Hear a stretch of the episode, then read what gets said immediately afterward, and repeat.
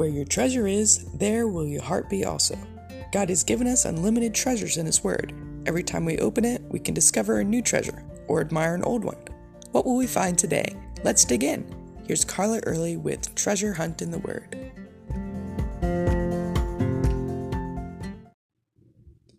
Don't you sometimes wish that somebody would have warned you about certain things so you wouldn't have had to go through them?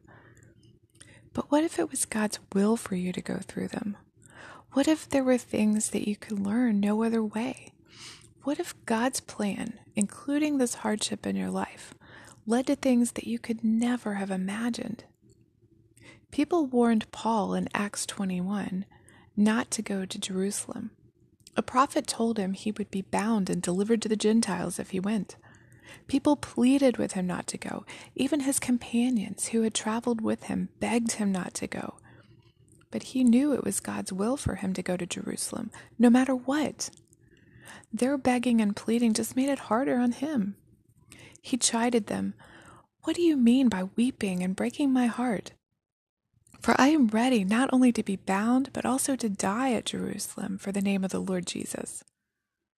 Paul didn't know exactly what he was getting into, but logically, with human logic, if you know you're going somewhere to be put in prison and to have people try to kill you, you probably wouldn't want to go. For most of us, our brains say, stay out of trouble, take the easiest path, don't stir up a hornet's nest. But God's plans are not our plans. Neither is His logic our logic. Paul chose to obey God rather than heed the warnings of his friends. In fact, he got onto them for telling him not to go, for trying to get him to go against the Lord's will for him. He needed their support, not their sadness. He needed their encouragement to obey the Lord and do his will. And instead of don't go, he needed his friends to say, I'll be praying for you. The Lord will be with you every step of the way. I don't know about you, but I've been on both sides of that situation. I've been about to take a huge step of faith into the unknown with family and friends telling me not to do it when I had a clear instruction from God to obey Him.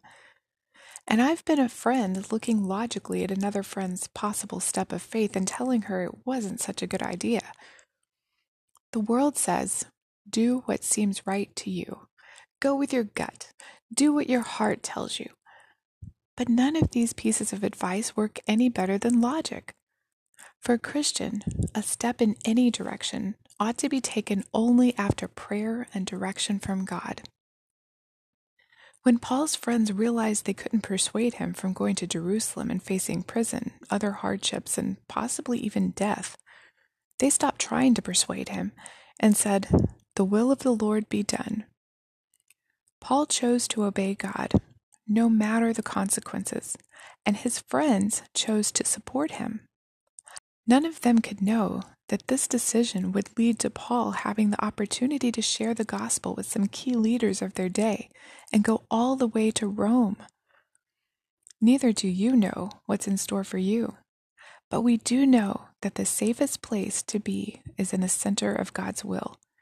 And we know that he can do amazing things with a person with a willing heart. You can contact us at treasurehuntintheword at gmail.com. We'd love to hear the treasures God has given you through His Word. You can listen to other episodes at our website, which you can find in the description below. Thanks for listening, and remember, where your treasure is, there will your heart be also.